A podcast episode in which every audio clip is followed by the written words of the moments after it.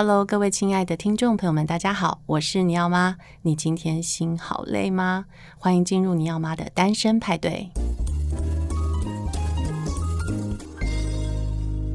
今天非常荣幸邀请到的大来宾是 Image Three 的主编吴文君，让我们掌声欢迎他。各位听众，大家好，我是文君。Hello，文君，今天呢是你第一次来上尼奥妈单身派对，真的对，所以想要邀请你呢，先跟大家简单的介绍一下。Image Three 这个书系到底是什么样子的一个书系？那 Image Three 是二零一八年大块文化旗下的一个绘本品牌。是。那我们通常主打一些成人绘本，或是跨年龄的读者都可以试读的绘本。那我们的目的是想要让绘本的图像更多元化，让大家的美学品味更多元，所以做了这套书。那目前市场的反应怎么样呢？嗯，有一些。绘本大家的接受度很高，比如说是像《遗失的灵魂》，是，或是呃，我们有比较也是有比较童趣的绘本《鳄鱼的一天》，对，这本卖的很好，对，卖的很好。对，那像《遗失的灵魂》，我刚刚有翻了一下哦，这本书真的超美的，是。你要不要跟大家介绍一下《遗失的灵魂》这本书？好，那这本书有一个很大的 说市场化一点就是卖点，它是二零一八年诺贝尔文学奖的得主。朵卡丘的第一本绘本，那它是一本波兰文的绘本。那他邀请的画家也是一个波兰的画家，叫尤安娜康哲友。对，那这位画家就是擅长以一些比较细腻的素描，然后他很喜欢花卉、植物，然后也很喜欢将画面处理的很诗意的氛围，这样子把这种。时光慢下来的感受，透过绘本这种美材来带给大家。对，那我觉得刚刚你提到就是，呃，我们现在简称 I 三哈，因为 Image Three 很难念。好，这个 I 三的品牌里面很重视图像语言这个东西，是可以把图像语言稍微做一下定义嘛？因为我认为大家对图像语言好像很陌生。嗯图像语言就像我们说文字是一种语言，那图像它里面它的语言就是它的叙事方式，嗯，就是图像本身也会告诉你一些事情，然后也会说故事。那图像语言其实就是指这个部分。那你觉得台湾读者在图像语言的部分现况是什么样？其实大家接受度还蛮普遍，而且大家很喜欢用赖贴图啊，oh. 然后或者是很喜欢拍照，嗯，然后这些都是图像语言的一部分。是是是，那像《遗失的灵魂》这本书，它的这个图像语言又是什么样子呢？这本书我觉得很妙的是，就是作者把灵魂这件事情，就灵魂其实对我们来讲是一个很抽象的概念嘛，那他怎么？透过绘者的巧笔把它具象化。对，那这本书里面其实他用了一些比较复古的色调，比如说旧房子的壁纸，然后格纹笔记本，对，然后咖啡厅、公园，然后它的色调是比较呃像有一点阴天的色调。他用这样的方式来讲一个等待的故事。等待什么呢？他这个故事大概是这样，就是有一个人，他工作很繁忙，嗯，那他有一天就是去出差，然后住在一个城市的旅馆里面，那他突然忘记自己的名字，也不知道自己身在何处，为什么要来？这其实是很多。就是我们现代人会有的状况，这是一个哲学问题。我是谁？我在哪里？是，然后我将要去哪里？对，就是步调太快的情况下，我们没有办法思考这个问题。嗯。那这本书其实就是想要带我们去思考这个问题。这个人他步调太快，然后遗失了他的灵魂。那他不知道自己为什么要在这边做什么事情。那他就去看了一个医生。那医生就跟他说：“你就找个地方好好坐下来等待。”那我也没有别的办法可以建议你，你的时间太快了，你的灵魂跟不上你。那其实很多现代人都有这个问题，所以这个名叫男主角叫杨，他就真的找了一个地方待下来，嗯，那就发生了一些有趣的事情。嗯，对，这个里面有一句话很有意思哦，那个文君会想要朗读给大家听吗？可以，好，来，好，那就是他走到最后之后啊。因为他把灵魂画成一个小女孩的形象，那其实作者有说，他觉得他也很喜欢这个形象，因为他觉得灵魂就是我们生命里面很孩子气的那个部分，嗯，就很真诚的那个部分。所以这个羊，他一直坐在房屋里等待他的灵魂回来，等到他的花草树木、他的盆栽都长得很高之后呢，有一天他说有人敲了羊的门。羊看到门前站着他遗失的灵魂，看起来很疲累，浑身脏兮兮，满是伤痕，终于那个灵魂来到他的窗边，那他们就彼此相认了。很感人的一个故事，因为我真的觉得现代的人，很多人真的不知道每天自己为谁忙，嗯、然后真的也没有时间跟自己对话。对，所以这个故事其实我真的觉得它非常符合 I 三的定位，嗯、就是给大人看的绘本。是，因为孩子们的灵魂都好好的、啊，不像我们很活跃，真的很活跃。然后你知道我里面最喜欢的一句话是，女医师对他这么说。如果有人能从上方俯视我们，他会看到这世上充满了匆忙奔驰、满身大汗、疲惫不已的人们，以及他们迟来的遗失的灵魂。这些灵魂跟不上主人的脚步，这带来许多混乱，灵魂感到不知所措，人们则失去了心。灵魂知道自己跟丢了主人，而人们却通常不知道自己遗失了灵魂。这段是我最喜欢的，因为就是，呃，我们真的是这样子诶，我们会不知道自己丢失了灵魂，对，然后其实灵魂一直在远方的呼喊说：“我在这里，你忘记我了吗？”然后，所以很多人常常会觉得自己过得很空虚，嗯，不知道每天自己在干什么，然后讨厌自己的工作。讨厌自己的处境，然后心很累嘛，因为每个人都心很累。嗯、对，那我觉得灵魂在哪里这件事情变得格外的重要。所以这个女医师说的这段话，其实我非常有感。嗯哼哼，对，因为我也曾经度过那样的日子。那文君呢？我相信每个人一定都有的。对，就是有一阵子你会可能被追赶着要读书啊，要就业，然后要生活，可是你不知道。你到底喜欢的是什么，或者是你在追寻的是什么？然后读这本绘本的时候，它给我一个感觉，就像是你周末去公园，坐在公园的长椅上，然后可能看着草地上有小狗在奔跑，然后有小孩在那边丢球玩耍，或者是树上有松鼠跑来跑去，嗯，就是。你放空的时候，然后或者是无所事事的时候，但那个当下你会回到你自己，嗯、就是你会觉得啊，我是真的有在跟我自己一起相处，然后我体贴我自己，让我的心情比较放松，不用为了谁而赶着做什么事情。对，对那文君自己是怎么进入编辑这个领域的？对，对，因为你刚刚提到，就是说蛮有趣的，我就想知道。哎呦，这个其实蛮有趣的，因为我。我以前大学不是念相关科系，其实台湾也没有编辑相关科系，是啊，都是语文类的。对，其实是有点做中学。然后我本身也不是念语文学系毕业的，我是念经济系，哦、非常的不一样。可是我大学、高中的时候就会很喜欢读一些小说、文学作品。或者是我很喜欢看电影，然后那时候研究所也是常常每天都是看电影或是读小说，因为我研究所读了艺术大学，嗯，那时候还不知道绘。我之前回想起来，我第一本有印象绘本是汤米温格的《三个强盗》哦，我超喜欢那本的。对，可是之后就没有太常接触绘本，那时候看的比较多是民间故事，然后就放着，然后直到呃研究所的时候，有一次我很喜欢一个作家叫吴明义老师，是。他有一年跟台湾一个很有名的绘本艺术家陈志远老师一起去到法兰克福台湾馆当嗯驻馆作家，嗯，那他就介绍了这位老师，我就记得他的名字。然后我那时候研究所嗯要结束学业的时候，很想要找一份工作，就是与书为伍的工作。哇，这是你的志向哎！对，我就是很喜欢跟书在一起的感觉。然后我那时候也没有编辑经验嘛，然后有一天我就在中山地下街。翻绘本，然后翻到陈俊元老师的很慢很慢的瓜牛，哦，我超喜欢那本书，嗯、很可爱，然后用很童趣的方式又给我一些希望和想象。是，那我就开始看绘本，然后打开一零四履历，丢编辑相关的工作，然后就那时候也没经验，所以从呃幼儿杂志开始，然后之后又做了。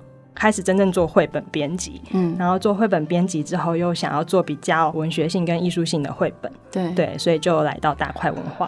哇，这个经历真的很精彩哎！但我觉得，就是你生活中所有的累积，那些养分都会内化成你的，嗯、就是让你成长，或者是让你在这条路上慢慢走的那个元素。嗯，那你自己觉得编辑最需要的是什么？编辑可能要很有耐心，很有耐心吗？要等什么？如果有原创的作者就要等原创作者完成他们的作品。那创作这件事情，其实我一开始也是很着急呀、啊，但是最后就做了几本书，就跟自己讲说，真的急不来。它就是一个生活的另外一个切面，可能也是你生活的一部分。然后。编辑通常上班的时间都被切割的非常琐碎，嗯，你可能要处理译稿，然后你可能要选书、看书稿，嗯，然后你可能要跟美编沟通设计版面怎么设计，对，然后跟印务沟通选址，嗯，对，然后跟版权沟通，哎，我怎么买到这本书的版权？对，嗯嗯，所以然后还有行销会议、企划会议要开，业务会议要开，所以。编辑很大部分的时间都是为了等待可以看一本书的时间，真的。所以像你现在觉得每天跟书为伍的日子，是你已经找到你的灵魂了吗？是啊，我很大的灵魂都在里面，所以你应该是很满足的状况。就像刚刚这个遗失的灵魂里面的羊，他最后遇到了这个灵魂，在他家门口的时候，那个刹那间那种幸福的感觉，再也不孤单的感觉嘛。我常常开玩笑说，我最喜欢的就是去看印的时候，看印刷，就是一本书。然后我们编辑常常说我生了什么书宝宝。对，那本书终于要诞生的那一刻，我就哇，心中指头放下，就很开心。可是那开心不过一天，因为你接下来就要开始担心说，哎，这本书怎么去推广它？真的要跟读者见面了，那读者会不会喜欢？对，那像《遗失的灵魂》，它的装帧，你要不要聊一聊？因为我觉得这本书它的书封设计以及它的装订都有很值得被诉说的地方。好，《遗失的灵魂》是我们帮他取的书名，那。遗失这件事情套在灵魂上面，所以我们在书名上面做了一个打凹的设计。通常，嗯，书名字会有颜色嘛，我们让它保留原本的封面的底色，让它有一种消失感，就是提醒大家说：“哎，你的灵魂要消失喽，有东西要消失喽，你要不要？”仔细看一看它，这样子，这好精彩哦！我觉得，我觉得这设计真的很厉害，就是没有颜色的、透明的，像幽魂一般的书名字，这是非常大胆的做法。因为一般大家都希望书名很大、很凸显，然后要放很远的地方就可以看到书名字。可是你们却做了一个完全回归到这个书本身要讲的这个题材，然后去设计这样的书名字。真的很漂亮，而且我想问的是哦，我觉得在 I 三的系列里面比较特殊的是，它的英文字就是原文书名跟中文书名，它会一起放在书封上面。会，对，然后你们也很重视译者。对译者，对你们都会放的很明显的位置，跟一般的绘本做法是不太一样。你要不要聊聊这件？好啊，因为其实做书这件事情，或是出版这件事情，我一直觉得是需要很多人一起来帮忙，一起协助的。是，那每一个小环节都有他们的专业，译者有译者的专业，嗯，作者有作者的专业，把故事写好。对，绘者有绘者的专业，把图画好。是，那编辑的专业就是可能在顾装帧啊，然后就是整体设计这件事情上面，嗯、包含字体的大小，嗯，我们都有根据画面的美感去调整。如果这本这么秀气的绘本摆在那边，它有一种安静的感觉，就突然给它一个非常大的书名字，哇，那个气氛会整个跑掉，对，跑掉。所以我们怎么做都是希望这些呃。任何的人工加上去的设计，能够让书的整体氛围表现得更贴近书本身要讲的故事。嗯，对。我想问一下，这个原文，因为是你刚刚说是波兰文，波兰文，这是意思，也就是遗失的灵魂，对，所以是 lost soul。对，哦，好美的一本书，我真的觉得，如果说你今天心好累的话呢，我真的很建议你们可以到书店哦，翻一翻这本遗失的灵魂，最好还把它买回家，因为呢，这样子你的灵魂就会回来你的家。里与你同在哦。然后呢，接下来要介绍一本书风非常特别，我想看过人都很难忘的一本绘本，叫做《我要和你在一起》。这本书我一开始在书店看到的时候，我每次都觉得我看到王菲，因为真的超像王菲的。然后我因为书名的关系，我一直以为这是一个青少年的爱情绘本，所以我一直都没有翻开它来看。结果后来因为就是因缘际会，我就看了这本书之后，我就想说：天啊，这本书也太好看了吧！那我们请文君来介绍一下。好。我要和你在一起这本书，它的挪威原文是 “You and me”，你和我。对，那因为我们想说，其实这本书的主述者就是这位女孩，就很像王菲的女孩，她其实非常甜美。那就是一个青少女。然后这本在谈的议题比较重一点，但是她用小说的笔法来写，它里面有三个角色：女孩、爷爷跟她弟弟。弟弟对，那他们三个就是挪威是一个海岛，那他们每年夏天都会划船出去度假也好。可是这本书其实也是透过划船这件事情来讲姐姐，然后爷爷跟弟弟他们在谈心这件事情，谈他们心里面对的恐惧啊，还有他们。关于爱的想象，嗯，对，嗯嗯。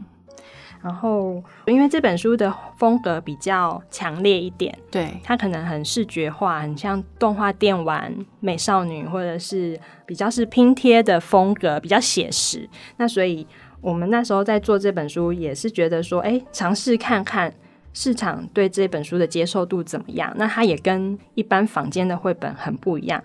结果没想到处理译稿的时候，发现哇，他的故事写的超级动人的，真的充满诗意的，对，很诗意的写法。那这本书的创作过程也非常有趣，就是画家跟作家他们其实是认识了好一阵子，嗯，然后他们都互看彼此的书。通常我们做绘本，可能是故事先写好。丢出来，然后画家画。可是这本书合作过程不是，它是画家跟作家，嗯，比如说作家丢了一段文字出来，画家看到画之后，再把图像延伸出去，嗯，然后丢给作家看，作家看了画之后，想象到更多东西，就修改了他的文字，就这样一来一往，很有机的那种互动性，做出这本绘本。哦，听起来也是很浪漫的一个过程呢。是，对，因为他书里面主要就是强调一个对话的过程。嗯，对，就是其实爷爷已经很老了，嗯，那他希望能够教会他的孙女，就是自己划船，然后自己承担起他的生活，嗯，然后承担起生命的重量，然后想要透过划船出去这件事情来跟他谈心，嗯，但是孙女一直。没有办法接受这件事情，他希望爷爷永远跟他在一起，陪伴在他身边，所以他对这件事情其实有点抗拒，也不敢去面对爷爷已经老了这件事情。对，所以他里面写的非常细腻。这个书里面其实可以看到很多很多非常磅礴、气势磅礴的画作。对，嗯，就是像非常非常魔幻写实的画面哦，跟书风的感觉其实很不一样。因为书风它是非常写实，你会觉得好像看到一张照片，但是在内页其实它有非常多的跨页，都是让你会觉得哇，就是没有办法呼吸的这么美。像是我来举一个例子好了，有一段。爷爷告诉孙女跟孙子说，他怎么想象夜晚在海上航行这件事。他就觉得说，爷爷觉得把夜晚想成是他最好的那条裤子里最深的那个口袋是有好处的。这句话看似简单，但他把夜晚跟口袋的关系形容得很诗意。那图像其实超越了文字，就是画家在画的时候呢，觉得说。文字这样写，我总不能画一条长裤，然后一个口袋吧？这样就对，气氛就整个跑掉。所以他就想说，夜晚这件事情再延伸出去是什么？可能就是像梦一样的梦境。对，然后再延伸出去，他就画了这幅图画。然后这幅图画，我可以稍微跟大家描述一下，就是爷爷一个人在海上提着灯在划船，然后在深夜里面，月亮照着海面，然后突然有大船在旁边陪伴着爷爷一起。他给我的感觉是，其实爷爷心里也是有恐惧的，对自己独自前往某个地方也是会有恐惧。但是其实还有很多的动物或者是船在陪伴他。嗯，就是变老这件事情，爷爷也需要花时间去。就是说，呃，走到人生的最后一个。段落的时候，其实每一个人都有自己需要学习的课题。是对，那他也不是孤单的走完。他在人生的路上有非常多奇妙的风景，都伴随着他。比如说，他有一幅画面，就是用岛的意象，很多人的脸浮在上面。那其实我就是自己在看这幅画的时候，我就在想说，我们什么时候会脸朝上？可能就是死亡。可是另外一方面，我们出生的时候也是这样子，就他同时。就是出生和死亡，就像一座海洋里面有很多岛，来来去去的，也、嗯、会有新生，也会有旧的。然后，其实这个女孩，刚刚圣礼讲说，她看封面很像一个爱情故事，因为最后，其实女孩在这本书里面，她也有去质问她自己说：“我知道怎么样独处啊，我也知道爷爷你会有一天不在。”其实女孩心里都知道这件事，但她会想说：“那谁会和我在一起？他也是需要有一个陪伴的感觉。我觉得人都是这样子，就是有、嗯、呃人从你生命中离开，可是也有人会进来。嗯、那女孩可能也在等待这样子的机会。是，所以我觉得这本书的题材其实蛮特别，因为通常这种跟祖孙情的图画书或是绘本，呃。大概都是会以比较年幼的孩子为主，比较少以青少年为题材，所以这个题材对我来讲，它真的是有它的独特性在的。对，而且青少年其实他们在面对情感其实是很直接的，嗯，那他们那个阶段，他要就要，不要就不要，他心里面其实也很纠结那个感觉。而且在这个人物关系里面，我们也可以从这个角色的定位里面看见父母的角色是不在的。对对，所以也会让人非常好奇，说，哎，所以为什么这个故事里面是没有父母的？那这个爷爷是怎么样陪伴他们的童年以及现在？所以这个女孩子她会这么担心呃失去爷爷这件事情。嗯哼，对，所以我觉得她的这个整个有很多的细节是可以从书里面还有文字里面、图像里面去找的。对。那这本书，我觉得我也可以念一段我很喜欢的一段，就是最后他们呃在海上划了一段之后，然后互相对话之后呢，突然有一天女孩就是理解到说，她要接手爷爷的船桨，自己划回去。嗯，她就说有一天早晨，我必须自己把船里的水摇干，必须自己把细船的绳索解开，拉船的时候呢，要记得起锚，要观察风向和天气。要注意海湾里的礁石和陆地附近的海潮，要把鱼钩从嘴里松开，然后擦干自己手上的血。晚上我得上床睡觉，并且在没有你的早晨醒来。然后他这样说，爷爷就把他拉进他的怀里面，拥抱他。然后他把他的脸埋进爷爷的外套里面，他在爷爷身上闻到家的味道。那这幅画的图像，你就可以看到女孩从一开始就是茫然面对这件事情。不知道未来会怎么样，最后他的眼神、他的神情、他的动作有点坚定，说：“我终于可以自己扛起这些东西。我要学习，就是只有我一个人的时候，我该怎么生活？”我觉得这个非常青少年定位，对，因为一般的孩子们，如果是孩子们，他们比较不需要面对到这样子，就是说我是否能够一个人一肩扛起，然后。自己一个人独自的往前行，嗯哼哼哼，但是在这个绘本里面呢，他非常的清楚去界定，而且他的主角是一个女孩，对，所以女性的这种独立自主、勇气啊，她就是在这个绘本里面呢被展现的非常的清楚，而且她身上的衣服呢是很鲜艳的。红色，对，所以它的整个视觉性是很强烈的。你大概看过的人，大概是都会被深深的吸引到这个图像的世界里面。嗯哼，对，所以我真的觉得这本书选的非常的气味独特哦。对，但是品味非常的好。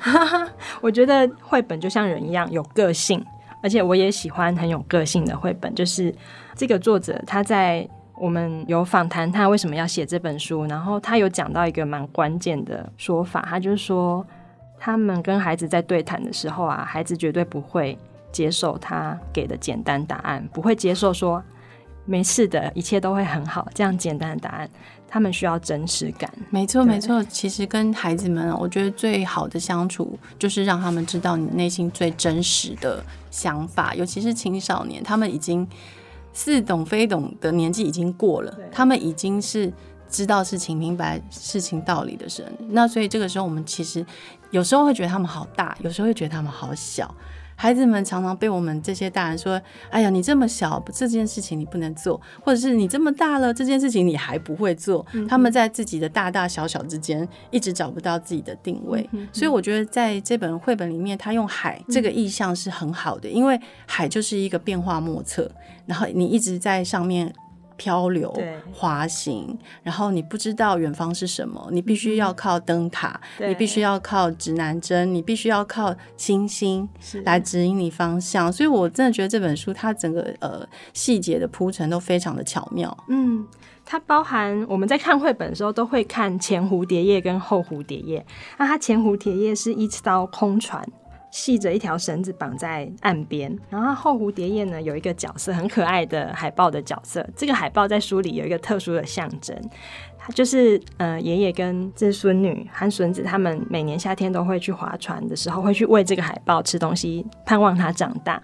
然后爷爷那时候就问他说：“哎，如果我们不在了，那你会把自己照顾好吗？嗯，会像把这个海豹照顾的这么好，照顾你自己吗？”所以在后蝴蝶页的时候，他就留下了一个海豹独自在这个海洋的印象。其实也是在告诉读者说，你要记得把自己照顾好哦。对。嗯所以他是一个非常温柔，然后但是又非常的气势磅礴，然后又非常的奇幻，又非常的写实的一个绘本诶，真的是很独特，我真的觉得需要收藏的一本书，因为它里面每个跨页单独来看都是很棒的作品。对，所以呃，今天真的非常谢谢文君来跟我们介绍这两本 Image Three 的很厉害的绘本哦。那呃，今天节目就到这边喽，跟大家说声拜拜，拜拜。